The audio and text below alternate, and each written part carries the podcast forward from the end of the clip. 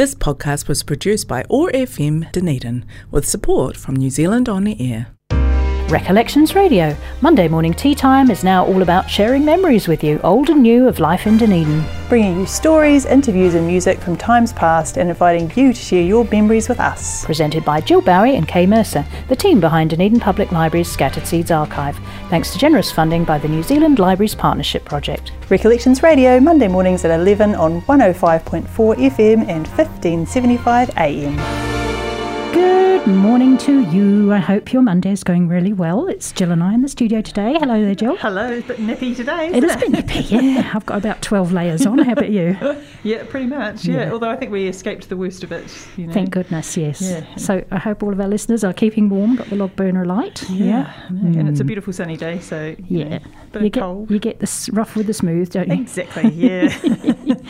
So what have you been up to this week, Jill? well, I mean, I've sort of been. I feel like this week I've been not really here, so Oh. I've been spending a bit of time in Alexandra in Cromwell. and uh, Oh, beautiful. yes, very nice. Yeah, nice to Yeah. be. It's where my mother lives, so um, I've been kind of back home, and it prepared me for this weekend of cold weather. So it was really oh, true. nice. yeah. Yes, you, you'd be getting getting adjusted to it. yeah. Exactly. Well, this week we've been looking at our new project. We've got a new project coming up. Uh, We did talk about this earlier in the year, I think, but we this is our first opportunity to get to it. We are now launching our dance halls project. So, do you want to tell us a wee bit about your idea for that, Jill? Well, it was. I've always kind of had this dream to get as many stories about the old dance hall days because I feel like a lot of families in Dunedin would have started because of those dances because Yeah. that's where everyone went on a Saturday night. That's where you met your future husband. Exactly. Yeah. Or And- wife, of course. Yeah. Yes, true. Yeah. Yeah, and so I'd love to hear, um, you know, those kind of stories. Yeah. The Joe Brown dances Yeah. and uh, At the town hall. yes. They went for a number of years. It was about 30 years, I think. and they I went. think they used to um, sort of have a, a simulcast on the radio station That's right. as well. It was a so- big deal. Yeah. Yeah. Yeah. I know, and dance cards Yeah, as well. it's so cool. We actually found a dance card the other day, and it's sort of that's sort of what prompted us to do this, well, isn't it? yeah. We can't wait. Yeah. So you've got an empty dance card or a full dance card? We'd still love to hear from you, or if you have memories of the bands that played, or what you wore, Yeah, um, how you got there, and of course whether you met your future spouse. We'd love to hear your story. Oh, and Oh photos. I'd love yes, see- please. Yeah, yeah. Did they take photos at those things? They must have had a photographer, I imagine. Yeah, well, I remember Um, seeing there's some great sort of crowd shots from Yeah. you know from the ODT, I suppose. Yeah, yeah, yeah. Just yeah, and, and it was you know alcohol free, Yeah, and I think they just had cordial Yeah. and probably cups of tea, but yeah, And some great dances. Yeah. What dances did you dance? Yeah. tell us. So if you if you're at home and you've got some memories, if you're um, in a residential home and your activity coordinator's listening, we'd love to hear from you. Maybe you could have a chat with your residents and uh, get in touch with us.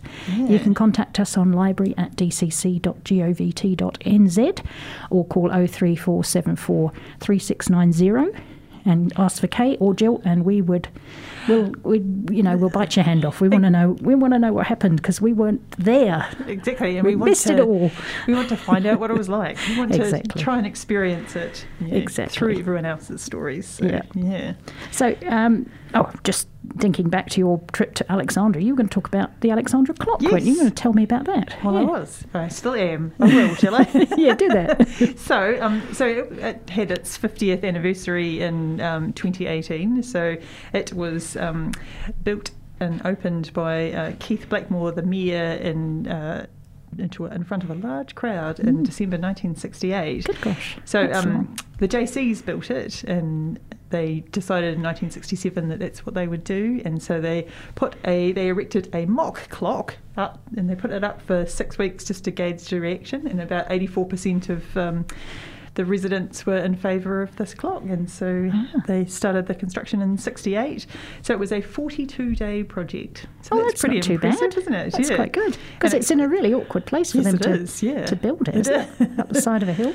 Yeah, and uh, yeah, so it it thousand dollars, including foundations, steel markers, electrical connection, painting, and sundries, whatever they are. Wow. And uh, yeah, and and at the bottom of the the trail up there, it says it takes five minutes, and I don't know how fit the five minutes are, but that took me a lot longer Uh-huh. than that. So, it's an optimistic five minutes. I think or the is. clock runs slow, one of the two. Yeah, true. So yeah, so um, so the JCs um, folded, and so the Lions Club of Dunedin have been um, looking after the clock since Oh, 2009. good and on 'em. So and it's gone from sort of uh, light bulbs, torch bulbs, to um, LED lighting now, which means they can change the colour for different Oh. sort of times of the year. Very cool. And uh, yeah, so um, but it did stop Oh. on just before the lockdown in 2020. So someone must have hung off one of the hands, Oh, and so no. it's a feature that. When, when the mechanism gets damaged, it'll shut down. So Yeah. between 8:30 and 8:35, either AM or PM, I'm assuming probably PM. Yeah, it got it got stopped, Oh, no. and so it wasn't deemed an essential service, so it couldn't be repaired until after lockdown. Oh, And I just thought that would be the saddest thing. I'm so glad I wasn't there because to see that. time stops. Yes. Which it almost did. Well, it did. Very Yeah. metaphorical. Yeah. And then, and then the beauty of uh, they decided that once you know the council's sort of recycling and rubbish collections, Mm. once they sort of got up and running again, that they changed the colour of the clock to tell you what recycling it was. so I'm assuming it was clever. blue for glass and Yeah. yellow for, Like ours. for recycling. I mean, Yeah. that's that is a brilliant Genius. use of the colours. Well, we could do that with the town hall, couldn't we? We just light up the town hall in the right colour. We'd all be fine. Yeah, and I suppose you know because you can see the clock from wherever you are, pretty much in Alex. So I mean, it was that was a genius idea. So, Great for yeah. people who don't have apps or smartphones or digital. exactly. They can just look at the clock. Or you think, or you've got to go out and see what your neighbours yeah, and hope they've got it right. Yeah. exactly. Yeah, yeah. But yeah, so so I hadn't. I've never really considered the measurements of that. So, um, and it's 11, its diameter is 11 metres, and the minute hand is 5.6 metres. Gosh. And uh, yeah, so each hand weighs about 270 kgs. Isn't amazing? yeah, and it's 200 metres above sea level. So, and you don't have to wind it, presumably. no, no, um, it's just someone someone looks after it. There's an electrician, I think, who goes and makes sure it's all running perfectly. So, Very cool. Yeah. So he has to run up the hill to to fix it. Yeah. yeah. Not an easy job. So No, well done, well No. done, Mr. Clockman, who looks after the Alexandra clock. Yeah. And thank you to those original people who thought to put it in. Yeah. I, won- I was thinking when you were saying that, I wonder what the test clock looked like. Was it like just like a big grandfather clock? Or, Well, I wonder if it was kind of the same. Yeah, because I mean it's quite a simple, you know, just kind of squares. So I wonder if they did that for each just sort of. some blocks up there to see whether people liked it or not. Yeah. yeah, interesting. dragging them all up. yeah, Yeah. interesting. I mean, it's a it's a really simple clock, but man, it's you know Mm. it's such a brilliant idea. It really is, Yeah. and it's a lovely feature of Alexandra. Really great. One of my favourite. uh, Although it doesn't mean it does mean you can't be late, as I was late. You got to no lunch. excuses because you can literally see it from everywhere. My mother yeah. was very annoyed with me as I kind of wandered up and I was late back for lunch. Oh, and I went, oh, I've lost track of time. There's irony. You Yeah. lost track of time because you were on the track two times. I was. I'm just going to make a quick mention um, of Anne Frank because she got her diary 80 years ago Wow, on the 12th of June. 80 years. years ago yesterday, but of course in Europe it is Mm. the 12th of June. Um, 12th of June 1942, when she was 13 years old, she began keeping her now famous diary. She'd spend little more than two years confiding in its pages, sharing stories from daily life, observations, and hopes for the future from the cramped annex in Amsterdam she occupied with her family and several other Jews in hiding. The last entry in her diary is dated August the 1st, 1944, after which she was arrested and deported. Yeah, and she actually said in her diary, I hope you will be able to confide, hope I will be able to confide everything to you, as I've never been able to confide in anyone, and I hope you will be a great source of comfort and support. and to Yeah. think, you know, how how important that book is for all of us. Yeah. Yeah, I have my grandparents' copy of it actually. Yeah, Oh, gorgeous. still have, and then because my grandfather was a great keeper of newspaper Mm. articles, so he would cut everything out. I think when her father died, that article's in the back of that book. So oh, yeah, yeah. nice. Yeah, it's amazing, and it's incredible that people still read it Mm. today. Kids read it today, adults read it today. And luckily, her father, Otto Frank, survived the concentration Mm. camp. He was the only one of the family to survive, and he, I think, he went back to um, the home where they had stayed those two years, and found the diary. And how amazing that must have been for him to have that that remembrance of his daughter having lost all his family. And he decided to publish the diary in 1947. Yeah, so incredible. It is, isn't it? Yeah, just Yeah. such a such a young person that Yeah. you know whose thoughts and you know dreams have kind of Yeah. you know, inspired lots of so many people. Exactly, Yeah. and hopefully somehow she knows that, Hmm. and that it all wasn't wasted somehow. Yeah. Yeah, her life was full of meaning. Mm. Mm. Yep. Oh well, let's let's cheer ourselves up again, having lowered the mood. Um, let's have a song, shall we? This one is called "When I Grow Too Old to Dream" by Slim Whitman. When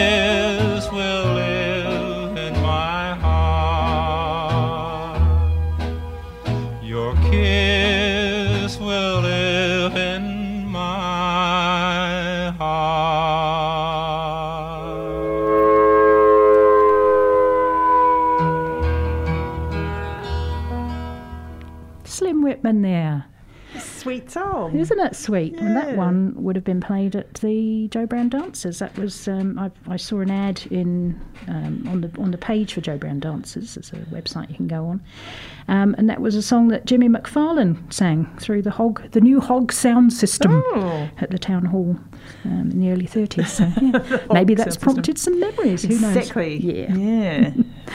Anyway, a couple of weeks ago, I had the absolute pleasure of meeting with Aaron and Brian, Aaron Richardson and uh, Brian Bias from the Globe Theatre. They are members of the Globe Theatre Trust, and I went along to find out what the Globe Theatre Trust is all about and to learn a little bit about the Globe Theatre itself, some of the history. So, uh, have the interview coming up just shortly, and I will just mention before I start the interview, they the Globe Theatre are auditioning currently for Boeing Boeing and for three one act plays. So if you're keen to tread the boards, do get in touch with them. Anyway, this is Aaron and Brian chatting about the Globe Theatre Trust. And I find myself today in the Globe Theatre, London Street, Dunedin. a very noisy Globe Theatre because it's pouring with rain outside.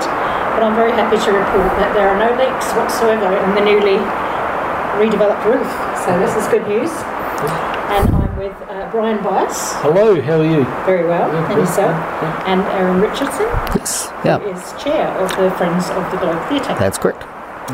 And uh, so you're members of the Globe Theatre. Can you tell us a little bit about the Friends and how they relate to the theatre itself? Well, I can do that if you like.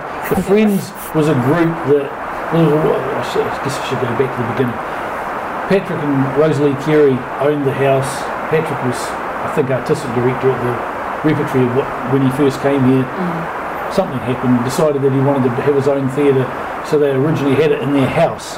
And they left the place in about 71. Mm. And the friends, as it were, were the, I guess, the friends of the place, the society that was formed to take over running the place. So it's basically Right. why it's the Friends of the Globe and then the Globe Theatre. So it's, But you actually run. yeah, we run the it and we and we own it. I think they, they took ownership of it from the Careys as well. So it's quite different from a concept of, of friends of, say, the library or Mm. the, the museum, where Mm, they mm. are sort of almost on the side. That's right. You very much run That's the right. theatre itself. Exactly. yeah. Yeah. So you and you are the company. We're pretty much the company Yep, that runs yep, the yep. show. Yeah. That's great. Yeah. So how long have you been members? Should we start with you, Aaron? I'm quite a newbie compared to um, my, my friend here. So I've actually only really been with the, the theatre for um, two years, but I have been involved with theatre most of my life. But yeah, within those two years, I've done quite a, a bit around the place actually. Had a Are bit you of. Dunedin, but are you from Dunedin? Yep, I'm from Dunedin. Yep. So I got the chance last year to do my first show, stage show, on here at the Globe, and um, from there I just uh, I loved the place. And when I got the chance to become chair, I, uh, I leapt at the chance because I knew I could I could uh, run a nice steady ship basically. So you're an actor as well.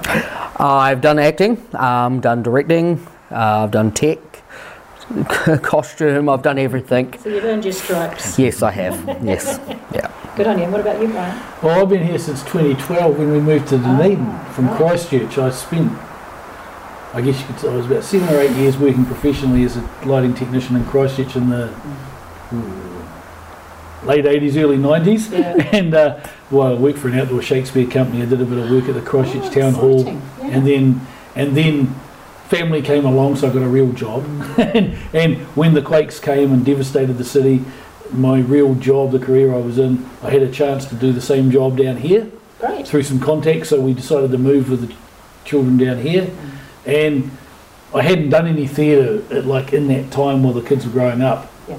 and when we moved here my wife and I thought well we met in the theatre in Christchurch doing amateur theatre where's the best place to get to know people the theatre Absolutely. and, Yeah. and when I walked into this place, it was very similar to one of the ones I'd worked in Right. in Christchurch, and the, the, with the feel of it, similar setup. So I just ended up did one show and ended up staying ten years later. I'm still And- here doing the tech. So right. And now it's a family affair, isn't it? it is indeed. I've got my wife and one of my daughters also does stuff here. Oh, fantastic, Wife's the front yeah. house manager. One of the, my daughters is directing children's plays. So Yeah, it's great when you can have a Yeah, family yeah, hobby that yeah, you can all yeah, enjoy and yeah, share. Mm. Yeah. So you obviously take an active part in productions. Yes, yeah, we do. Said. Yeah. So um, have you sort of learned that on the job? Or? So I have done some theatre papers at the university, but my main background has actually been film. So I've got a film degree.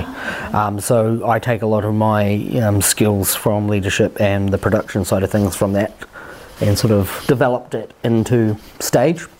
Um, but yeah, a lot of it is a learn on the job. Like in a community theatre, no one's saying we're experts. Um, so a lot of the stuff we have to do on the fly, or you know, learn it on the job. Um, so Brian does that every day when he's here. Yeah. I do that every day when we're here. I mean, we've just purchased a projector and we, we spent three and a bit hours actually putting it together because we didn't realise we had the cord the wrong way. That's learning things on the on the job, you know. Because you show films here now. Uh, yep, yep. So, um, so we started um, that la- ooh, a few weeks ago. Few we, weeks back, yeah. we did a New Zealand film um, screening, I guess you can call it, or a festival. Um, and uh, like, I mean, it wasn't huge praise, but I guess the COVID's still mm. happening and It stuff. is. But it is something that we will be looking at doing in the future again because it was quite, quite enjoyable. Yeah, it's really Yeah. nice to have a sort of a smaller venue for mm. films. that Yes. So really sort of boutique mm. films that Yeah. people can enjoy. Yeah. yeah, there's no there's no cinemas around like that anymore. There was some around once, but they've all It's all Disappeared, commercial, isn't yeah, it? yeah. Yeah. So that's great. Good on you. Yeah. And is, is that is that as a fundraiser or just because you love film? Um, it was a bit of both. So it was to fill in a gap. So we were supposed to do some show the start of this year, but unfortunately because of COVID, it uh, got the can. And then um, Brian actually came to me and said, "Let's let's try and um, show something." Brought it to the committee, and the committee was like, "Yep." So then we went and tried to purchase the rights and stuff. Um, I managed to get some connections through the Film Commission, and they were willing to give us the screening rights for quite a good price. So it seemed like a, a no-brainer, basically. So do you think you'll do sort of festivals or is it more sort of Um, as whatever suits the time? so each year it'll probably be an annual New Zealand film. Mm, good. But in between that, we can be doing all sorts of things. So, what people don't really realise probably is that we do hire this venue as well. Oh, Um, so now that we have the option of having projection Mm. and stuff, it means there's more options for people to Mm. hire this for business events, uh, We- gaming events, all sorts of We things. We hadn't been doing hiring for a while because what we were getting was a lot of people turning up. The kind of Fringe was a, was notorious for it. They turn up and they wanted to have moving lights and plug in stuff on the wall. It was Yeah. things that just couldn't be done in the traditional mm-hmm. old theatre. You know, we've got forty year old lights, forty year plus lights here, and it was kind of like if you're not going to just hire the place as a standard theatre venue, then perhaps we put you aside, sort of thing. But we're trying to develop that a bit more where we can now provide that stuff mm. because it was just becoming a problem where as a community group, we don't have paid staff, Yeah. and you'd walk in the place and suddenly, can I have this? Can I have this? Can I have this? Can I, it just became. And it's, it's not just the, the tech itself, it's the technical support. Exactly. isn't? Yes, exactly. exactly. Exactly. Yeah. Yeah. Yeah. Yeah. Yeah. Yeah. So we're, we're trying to upgrade a little bit so we can make some money out of that. But that was why we stopped the hiring because just I think, and it's quite nice. A lot of people from out of town, I think, mm. thought we were a professional venue or a higher venue, You've which got is that nice. cachet Which yeah. which is Yep. nice, but we couldn't.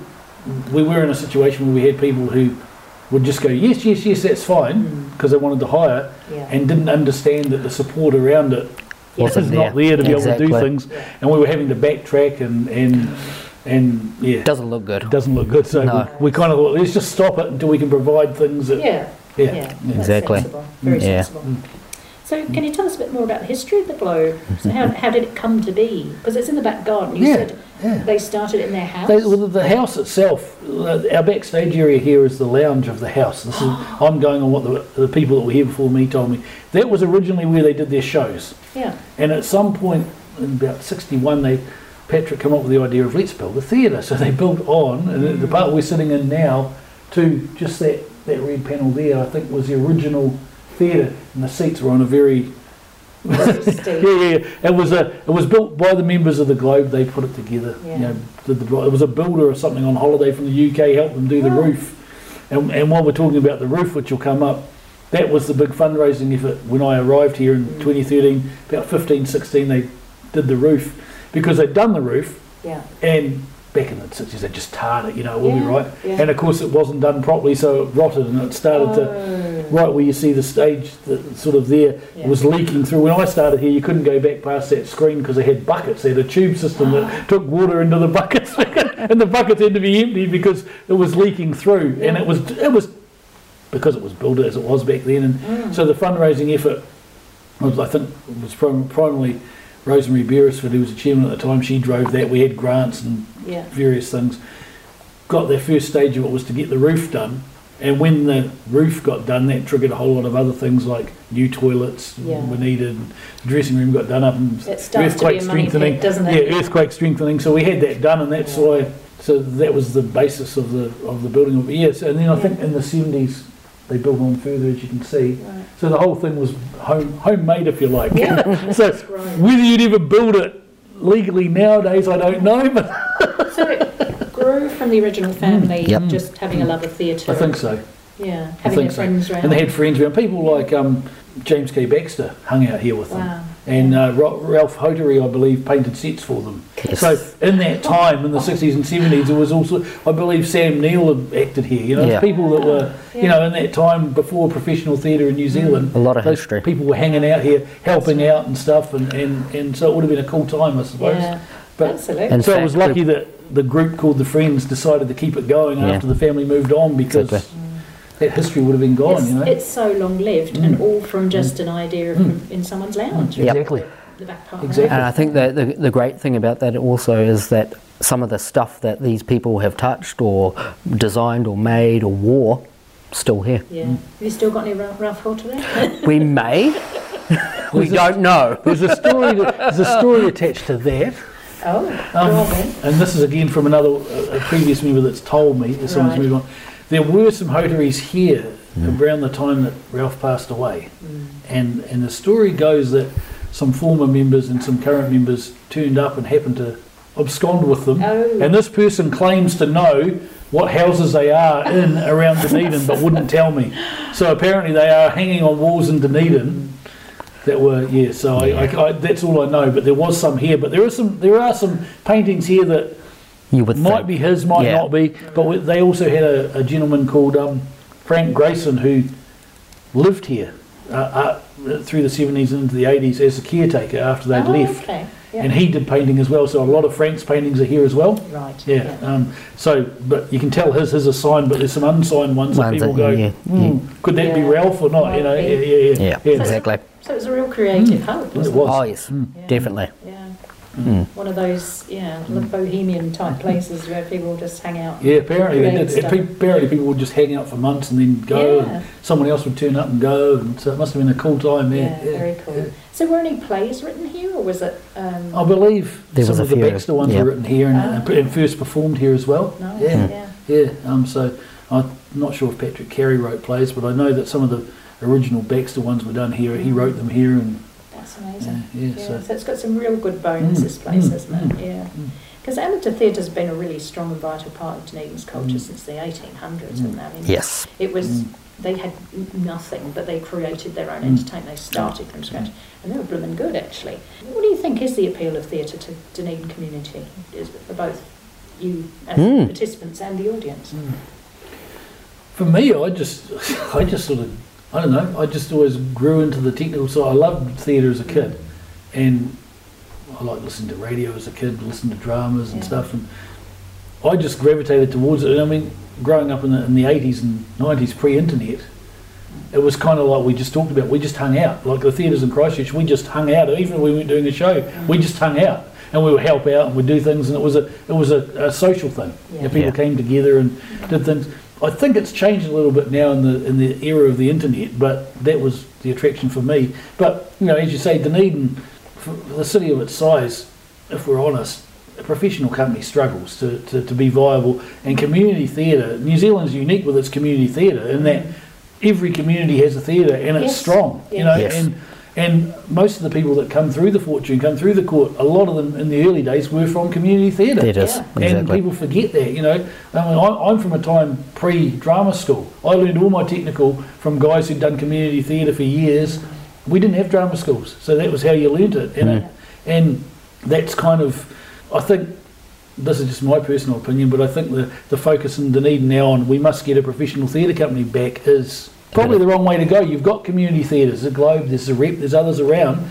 Let's make them strong. Let's support them because that's where it's happening. That's where we're able to do things. We're not relying on having to make a huge profit to pay staff No. to do things, and that's why we're viable. And the quality on stage, you know, we've had people on stage here that have been professionals, that are professional. The quality's there, and some of it's better than the professional theatre that I've worked in. So, Exactly. um, I think community theatre is a good thing to. We're just keep going. professionally amateur. Mm. Is the way to look at it. Yeah, well, the only difference is, is The someone money. recently said, yeah, Yeah, you get paid. You, are doing it and working, Mm. so you're Mm. doing it in your Mm. spare time Yeah. Mm. and creating theatre in your Mm. spare time. You're not doing it as a That's job right. and getting paid. Yeah. That's so- right. As for me, um, the theatre is an escape. Basically, it's somewhere where you can, you know, escape and be someone different if you want to. Obviously, um, but also it is it's a social thing. Like you meet wonderful people.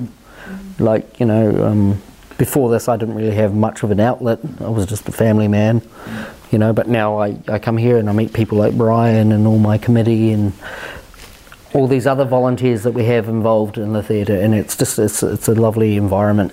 It's inclusive too, like you Yeah, know, exactly. especially especially in the eighties and nineties, growing up in the time when you know there was there was different stigmas about certain cultures or certain Oh, sexual right, yeah. orientations. Mm-hmm. When you were in a theatre, you were in there with all these people, and, Exactly. and, and, and you were all just you were just there, and you're all one, and you kind of just grew up accepting everyone was different, and that's the way they are, and, Yeah. and, and, and that's something that I've instilled in people. The theatre's always been like that. Yep. They don't care. What, they don't care what your colour are. They don't care No. your ethnicity, whatever your, your sexual orientation. It, we're just here to having a good time together, and That's it's right. always been like that. Yeah. You know, and Well, that's what theatre teaches Exactly. you, isn't it? Yes, it is. In fact, it's kind of essential to be mm, mm. have something different. exactly, Exactly. exactly. And I think that's yeah. really Yeah. a really good aspect from there, where mm. it's just inclusive. You know. Yeah. Yeah. Beautiful. And it often theatre groups become like families. Mm. Don't Yeah, they do. close. They do. Definitely. I do. Yeah. Yeah. Definitely. Yeah. Yeah. I probably talk to Brian more than I do my, my wife, to be perfectly honest with you. Sorry, Mrs. Aaron. Yeah. yeah, no, but a- as for a point of view from an audience, like um, something big that I've tried as chair is to change our image and say that we're we're here. Don't, don't forget about us, and, and we're entertaining, and we're putting on, you know, a variety of different types of entertainment now, like as, as you pointed out, films, and different genres of plays, and we're being inclusive in the sense that we're bringing in all these new young directors and all sorts of people in to do shows. I think that's it's definitely a, a, a culture um, smorgasbord for the audience. I would say Yeah. is the way to look at it. So do you do you see theatre changing, or do you do you think the traditional sort of the comedies and the farces and the you know, kitchen table dramas are they still popular?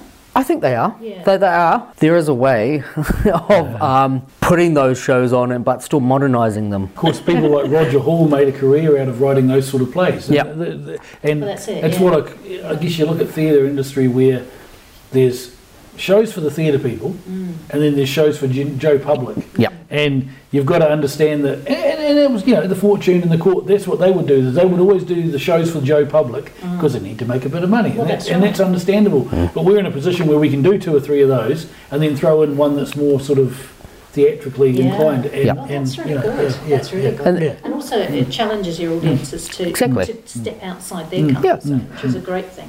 And, uh, and, and what it's been doing is inviting a whole new audience. So we still see the old, you know, the old um, people who keep coming, but then we're seeing all these new people who are going, oh, I didn't even know this place was here. Exactly. Well- and that's been particularly so since the Yeah. Fortune's demise too. There's been Yep. a lot of people have turned up here and said, "Oh, well, you're doing plays. It's great. Didn't know you were here." And that's that's good for us. Yeah. Exactly. You know, Yeah. Do, um, do you find that people know about, you know, do, do Dunedin folk all know the Globe Theatre? No. no, Right. but what I find is more people from outside of Dunedin know about the Globe here than.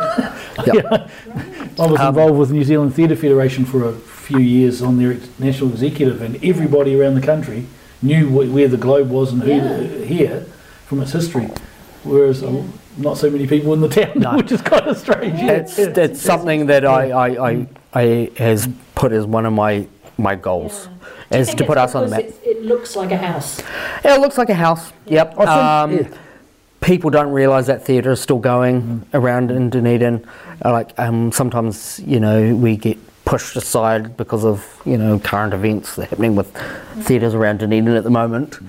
it's often driven by the comments in the media, Yeah. like, which was when the Fortune first demise, first you know went down. Oh, there's no theatre in Dunedin. Well, no, that's strictly not true. You still hear people saying there's no theatre in Dunedin. Really? The Globe, the Rep, the, the Taieri Players. You know, there's still stuff here, but people have that thing of if it's not professional, it's not theatre, and that's not true. You know, as I say, there's a, people working here that have worked professionally, mm. Yeah. that are as good as professionals. You know, it's, it's Yeah.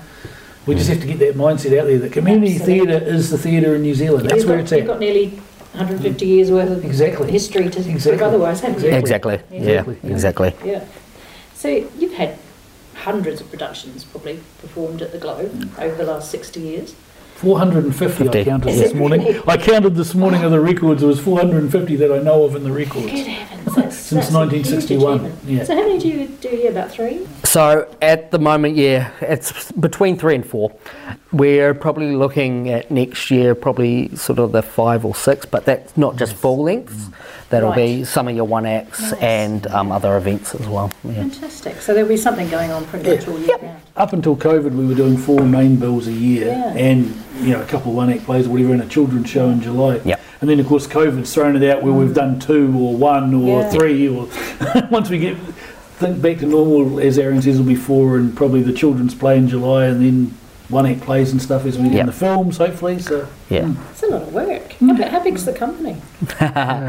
So our committee is only 10, um, but then we've got a, a, a huge membership now. So I th- last time I counted, I think we were like, oh no, I can't remember now. It was a, it was a three figure number anyway. And of, and of, I mean, you know, of the members, you've probably got the team committee plus there's probably another five or six that are regular would turn up and help Yep. with stuff and do things and Yeah. and work, do the work, and then you've got the actors that just come and go, and that's fine. Yeah, You know, there's That's- that's 15, 16 of us to keep the place Yeah. going, but that's Yeah, you know, exactly. Plus, you were saying New Zealand's u- unique, and I think it really is because I've come from the Yeah, UK that's and, right. I, and I've been in Mm. amateur theatre for a long Mm. time, but Mm. the companies are quite small and Yeah. a real dearth of men. Mm. So I'm Mm. really, I was Mm. shocked when I came to Dunedin to Mm. realise how many men are interested in theatre yes. Here, which is just wonderful. And it's different in the UK too. With the repertory is not strictly what we would call repertory here. It's slightly a level above, almost between amateur Well, and professional, isn't it? usually, Yeah, yeah, yeah, exactly. that's So right. it's kind of a yeah, and then you do have your community, but that's further Yeah, down, isn't that's it? Yeah, It's kind of Mhm. yeah, Yeah. yeah. Yeah. And in, and in America they have community theatres, and I think it's almost like the repertory in the Britain again, where it's kind of paid, Right. sort of. Okay. Yeah, They've yeah, probably just got more money. yeah, exactly. Yeah, but the, the amateur theatres in the UK, Mm. not, I'm just, this is just Mm. an aside, Yeah. because the companies are so Mm. small, you tend not to have the quality you've got right. here. Yeah, exactly. Because they're all, you Yeah. know, Yeah. and they, they kind of let anybody have a part, which Mm. is nice in one way, because you Mm. know you're always going to get a part. If you want to act, you can do Mm. that. Um, it's tougher here Mm. to get a part, Mm. Mm. Yes. and that speaks to the quality of it. Yeah. Yep. Yeah. It does, yep. Yep. Mm. There are still groups around that do that sort of theatre. You know, Mm. I know in Christchurch it was the two richest groups in Christchurch were the ones that did that because they did cabarets at the end of the year that anybody could get up and sing if they wanted to. But it was, you know, people coming along and having a drink and Yeah. watching, and that worked. But Yeah. but you know, But when you've got a paying yeah, audience, exactly, you need to have yeah, exactly, quality. don't exactly, Yeah. exactly, yeah. Exactly. Yeah. Yeah. That's Yeah. great.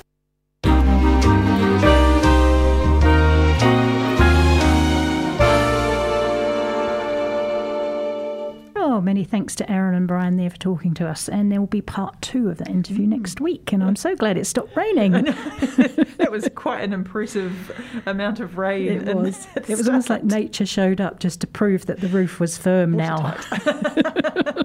and it was. It was lovely, nice and watertight. Yeah, that's very reassuring, isn't yes, it? they've done a fabulous job, and all volunteer work and, and getting funding, and you know, amazing job that that trust has done. It's so nice to have you know, people with a p- real passion for theatre Mm, as well. indeed, you're yeah, doing it for the yeah. love. Absolutely. And if you don't know where the Globe Theatre is, it's in London Street. Please go along and support them. They do amazing work and great shows. I've They seen some really really do. wonderful things there. Yeah. Yeah. Well, let's have some music, shall we? Um, this one is The Lullaby of Broadway, appropriately enough, by Dick Powell.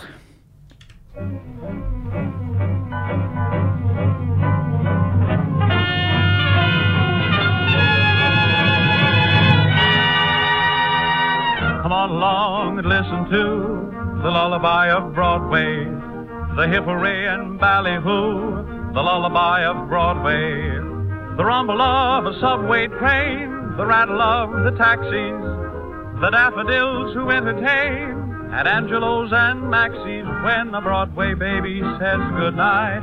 It's early in the morning. Manhattan babies don't sleep tight until the dawn.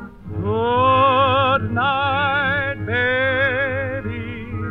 Good night. Milkman's on his way. Sleep tight, baby. Sleep tight.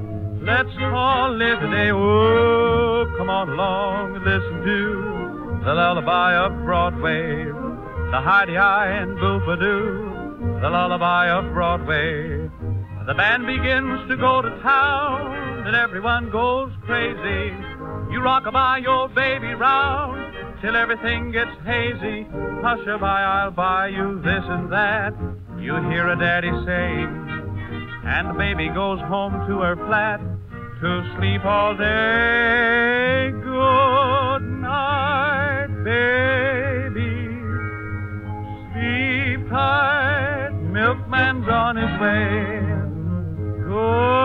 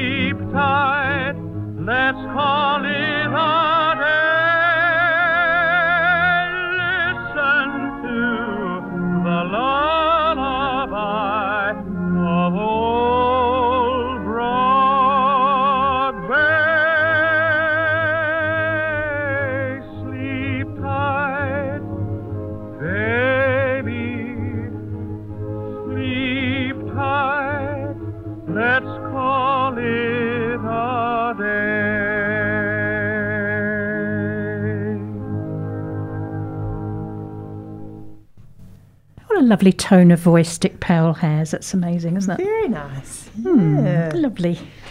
Yeah, I was uh, having a trawl through the papers and came across this article from the BBC by Bethan Bell. It was published uh, December last year, actually, about odd jobs in London. I thought that could be an interesting topic for us to have a chat about, you might have heard some of these. Um, since the first census, census of the UK, there's been some attempt to catalogue occupations. In 1801, there was a broad classification into the fields of work, such as manufacturing, agriculture, or neither, which was quite broad. and then later in the 19th century, censuses simply asked for rank, profession, or occupation without any distinction between personal occupation or industry of employment. And as you'll know, if we're doing genealogy, it's really nice to know what they It did for a is. job. It was not until 1851 that a comprehensive system of 17 orders, broken down into 19 suborders of occupations, was devised. The most common London jobs that year were in manufacturing and domestic service, surprisingly enough. Um, I thought we'd have a look at some of the uncommon jobs Yeah. or some of the obsolete, uh, rather unusual jobs, such as. We'll start with this one. These are the capital's oldest, oddest jobs. a tosher. Oh, Be careful how you say that. Do? Do you know what a tosher does? He is a person who scavenged in the sewers for valuables. Tosh, when you say, what a load of old tosh, that's a word for copper. Journalist come socialist Henry Mayhew's four volume London Labour and the London Poor observed and interviewed a number of men who worked in that subterranean city of sewerage. They wore long, greasy velveteen coats furnished with pockets of vast capacity, and their nether limbs were encased in dirty canvas trousers. Awful. And they earned a quite reasonable amount of money. They would make in the region £2 a week, which is the equivalent of about £170 today, which is, I don't know, 340 Well, I mean, it would $340? be, you know, Yeah. I mean, not you'd want to bad. get paid well, wouldn't you? Not bad. Um, but you had to take Velveteen jackets. velveteen. Mm. jackets, and you had to take on the rats as well, of course. Yeah. so not not my favourite job. No. Probably better than this one though. A knob thatcher. Do you know what a knob thatcher I do is? not. do you? Dare we ask? yes.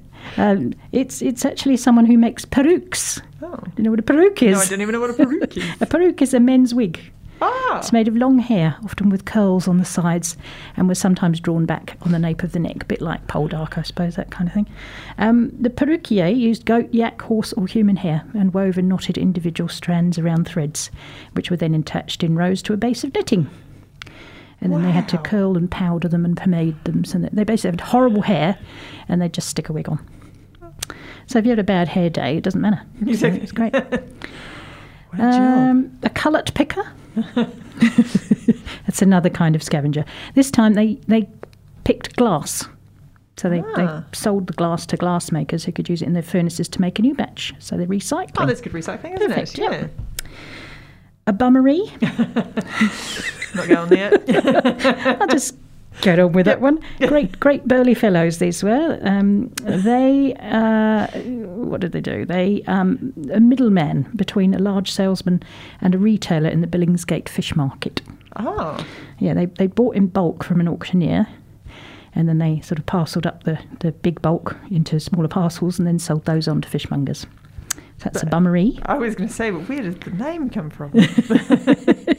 Doesn't explain it at all. no, it doesn't really. I have no idea. Um, it doesn't explain it in that article either. Lob lolly boys. Do you know what lob lolly is? What's that? It's a thick oatmeal fed to unwell people on board a warship. So a lob lolly boy was the surgeon's assistant who fed the patients. Ah, Um, Imagine that. that's a whole occupation that was recorded on the sentence. He is a lob lolly boy. What a job. yeah. Would you have like a big bucket load? I guess of, so. A big bowl at least. Yeah. Interesting. Um, and oh, sailors who served as lob lolly boys would also have the grim job of holding patients down while their limbs were amputated. So I guess Oh. there's more to it than just Oh. feeding And you thought the porridge, porridge. was the bad thing. yeah, exactly. I wish I hadn't read that bit. Um, Oh. and and lastly, I'll probably just do one more. Um, oh, I've got two actually. Ice harvesters. Ice harvesters. Which sounds all right, actually. Yeah. Um, they would brave frigid ponds to gather ice because they didn't have fridges and freezers. Oh. So they would chip up the ice and uh, off the pond. I guess it's probably still quite a dangerous job, isn't I it? don't think so. They used hooked poles and Oh, okay. pickaxes, broke through the frozen water into convenient pieces. And uh, with icicles dangling from the fringe of their ragged trousers turned up higher than their knees, they splash and dabble in the deadly cold water to bring the ice ashore. So, yeah, then lots of people fell in, I imagine. Um, ice harvesters would then help pack carts for fourpence a load. Huh. So, yeah, and then you could, um, I suppose, keep your keep your And whoever's Food cool with you, it. You've got to get them to wherever they're going you pretty have. quick then, so you it doesn't have, melt. yes. and I know that um, the Taieri Historical Society, the museum there, um, they have a very old fridge which used to take a block of ice. So it wasn't Ah. plugged in or anything, didn't run on gas. It was just Just a cupboard, but it had a, a, a, cavity for a block of ice, and I guess an ice harvester would have been quite useful for Yeah, that to keep the keep the Yeah, fridge keep working. block. Right, this one's definitely the last one. This is a badgie fiddler. it is a boy trumpeter, trumpeter and bugler, and they were a fixture of the British Army for centuries. Uh, it's thought the word badgie comes from the Hindi baju, meaning music. And they were new, used when there was no other means of notifying large numbers of soldiers that they were required for various duties.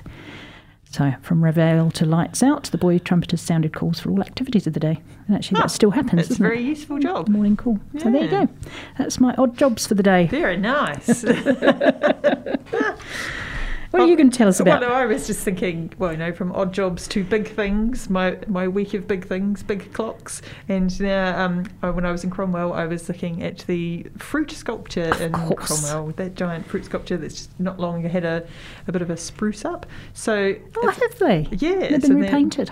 They've been they're nice and shiny and beautiful how and colourful again. I guess the sun does fade them quite badly in central, doesn't it? Oh, yes, So, it would do. Yeah, yeah. so um, it's the 1.7 ton apple, pear, nectarine, and apricot landmark. That's a lot of fruit. Yeah, and it's missing, and now they've just they're they're just talking about adding grapes and cherries because they're sort of the largest sort of growth industries in the area with the wineries and you know with cherries of course, being so yeah. important. It's a yeah. big part of Central. it? It is, yeah. So um, it was originally a Cromwell Rotary Club project. It cost sixty-four thousand dollars to build, and an extra twenty-four thousand dollars in voluntary labour, and completed on November the third, nineteen eighty-nine. Wow. So it was designed by Otto Muller, and he was the Rotary Club secretary back in the 1980s.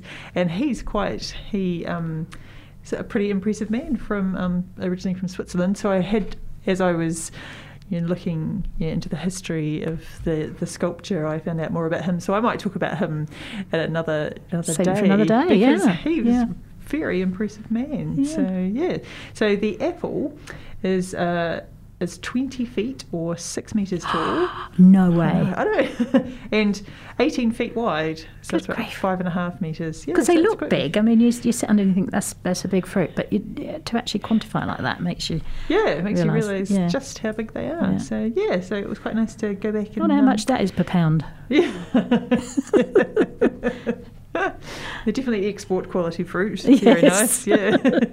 and the other nice thing that was there, because Cromwell's always, when you're in sort of the township part of it, it's always quite tricky to get out back onto State Highway, State Highway Six. Yes. And I was saying to my mother, we had gone to um, a Rotary book sale, of course, because we sort of travel around the book sales. Good on you. And uh, and I was coming out and I was thinking, oh, you know, I hate this intersection. Oh, why don't they build a roundabout? And then we got to the, Ah. we got to it, and there's a roundabout. They're building a roundabout, they've- yeah, They've yeah, built it, and yeah. oh, it makes it so much easier because it Yeah. is, especially because it was sort of four o'clock in the afternoon, so the sun was quite low, Oh, and that's terrible. That yeah, sun, isn't it? Yeah. and so it was Yeah. beautiful. Oh, Yeah. love a roundabout. Yes. well, especially there because it's such a busy road, It isn't is, it? yeah, and you're come out of watching- the township. And Mm. people were, I mean, they've, they've Yeah. reduced the speed to 80, but still it's Yeah. pretty fast when yeah, you're sort of. it is. Yeah. And all that lovely scenery and fruit to look at. that, You Exactly, know, it's quite so much- distracting as you come out of the township. It is very distracting. So Oh, that's a relief. Yeah, no, yeah, so yeah. it was a really nice trip to, to Cromwell and we went Fantastic. to Bannockburn for lunch. And, How lovely. lovely so that wasn't this weekend because No, you it would was have last weekend. Right, yeah, because this weekend I saw a picture of the Highlands Park, you know, the oh, racetrack Oh, there, all covered in snow. Looked beautiful. Oh. Yeah. I know, I picked the right weekend to go, you did. I think. Yeah. You did. Although it will be an absolute winter wonderland, I think. Yeah. Yeah. be beautiful, but Yeah. it's not great for driving home. Not really, no. Roll on summer, that's what I say. Yeah. Yeah. Well, I think we probably should start to wind down now. So um, I'm just going to remind you all don't forget to take part in our dance hall program, our, our new project. We'd love to hear from you. We want to hear your stories, Yeah. and you can write the stories down. You don't have to talk to us if you don't want to. Um, you know, just get in touch. I'll remind you of the, the number, which is 03474 3690, or you can email us at library at dcc.govt.nz. Um, if you know someone who might be interested, do give them our details and ask them to contact us. We'd love to hear them. Or you can just pop into a library and leave a message, and we'll we'll get back to you. Yeah. um, yeah, and make arrangements to get in touch. We're very excited to find out. We are, and we particularly Jill, because Jill loves clothes. We want to know what you wore. Yeah. Yeah. And who made them? Because I know Oh, I've yes. spoken to someone whose mother would make their their dresses when they would go to the dances. Mm. So yeah. That was a special thing, wasn't Really it? And it was, was yeah. it was the thing to go to. Yeah. Yeah. And there were, of course, it wasn't just the Joe Brown dancers. It, it, that was a big feature of Dunedin, obviously, but there Hmm. were lots of dances that went on around the, the, the township. So, you know, if you if you come from a smaller township and you went to the local hall for your dance, we'd love to hear about that, about that too. It's not all about the big stuff. So, who, Yeah. who played it? Who was who played the music? You know, and, and what music was it? What did you wear? How did you get there? My parents met at St Kilda dances, so Ah. so any dances doesn't have to be town hall. So, Exactly, you know, yeah, We just want yeah.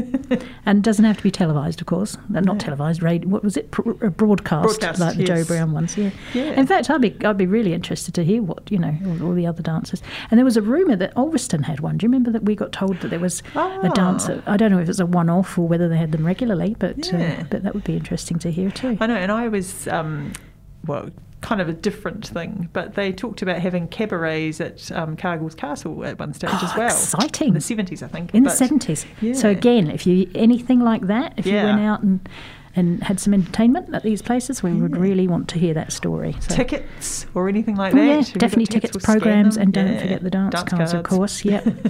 now, before we go, don't forget we're on again next Monday at 11, live in the studio. And you can hear the broadcast again on Tuesdays at 10 pm. And of course, there is the podcast on oar.org.nz. Uh, so if you have access to a computer, you can listen to it anytime. And it's an easy way to find it is on the library website. We've got uh, on our digital page, we've got our radio show on there and all of the, the shows dating back to our very first one in Oh, February, the 14th so February. I remember it so well. We're up to about 22 or something now. Wow. So, yeah, we've done quite The year's well. gone so fast. Yeah, it's gone fast. yes, about halfway through. Um, but before we go, uh, just a quick reminder about our home services. If you happen to be at home and uh, would love to have books delivered to you, you can join up with Home Services team. They do a fabulous job looking after the reading needs of our community at home. And if you don't know about them yet, Home Services is a free service for people who find it difficult to visit our libraries or book buses. They provide a tailor made library service delivered to your door in these great bags, red bags every month, with one of our wonderful volunteers who bring the books to you. So, yeah, uh, call us on 03474 3681 or email homeservicesdpl at dcc.govt.nz to talk to the friendly team. That is really all we've got time for, I'm afraid, but we have one last song to finish us off. This one is called, you'll love this one, Save the Last Dance for Me by Prince Tui Teka.